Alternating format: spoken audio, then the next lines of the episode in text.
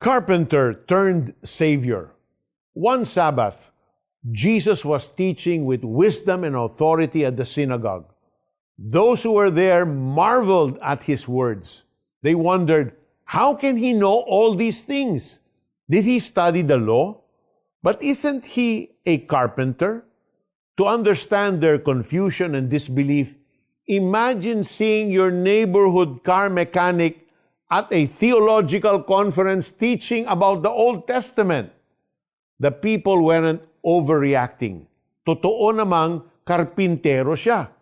Jesus learned the carpentry trade through his earthly father. What could have crossed his mind when he cut and chiseled wood?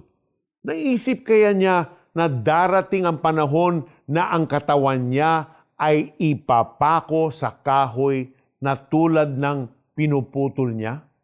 Being fully God and yet still fully man, did he ever wish that he could just keep on working with wood and live the life of an ordinary man? At the age of 30, he put down the axe and other tools and answered the call of his heavenly Father.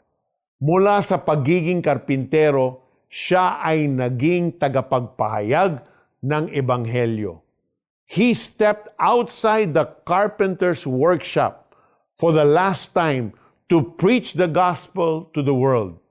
He said in Luke 4:18, "The Lord has put his spirit in me because he appointed me to tell the good news to the poor. He has sent me to tell the captives they are free and to tell the blind that they can see again. God sent me to tell those who have been treated unfairly.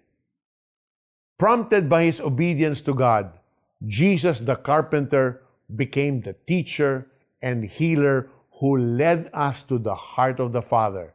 He went from sowing wood to saving the world. Let us pray. Dear Jesus, out of all the things you built here on earth, the best is the bridge you built so we can reach the Heavenly Father. I pray this in Jesus' name. Amen. Now, how do we apply this into our lives? Nakaranas ka na ba ng unfair judgment because of a bias against your background or work? Remember that God can use anybody. Take a step of faith and talk to somebody about Jesus, the carpenter turned Savior today. Pagdating ng araw ng pamamahinga, si Jesus ay nagturo sa sinagoga. Maraming tao ang nakarinig sa kanya at sa kanilang pagkamanghay nagtatanungan sila, saan niya natutunan ang lahat ng yan? Anong karunungan itong ipinagkaloob sa kanya? Paano siya nakakagawa ng mga himala? Hindi ba ito ang karpinterong anak ni Maria at kapatid niya si Santiago, Jose, Judas at Simon?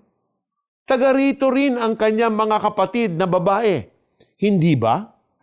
Kaya't sila'y nagduda sa kanya at siya'y hinamak nila. Marcos 6, talata 2 at 3. This is Peter Cairo saying, With God, all things are possible.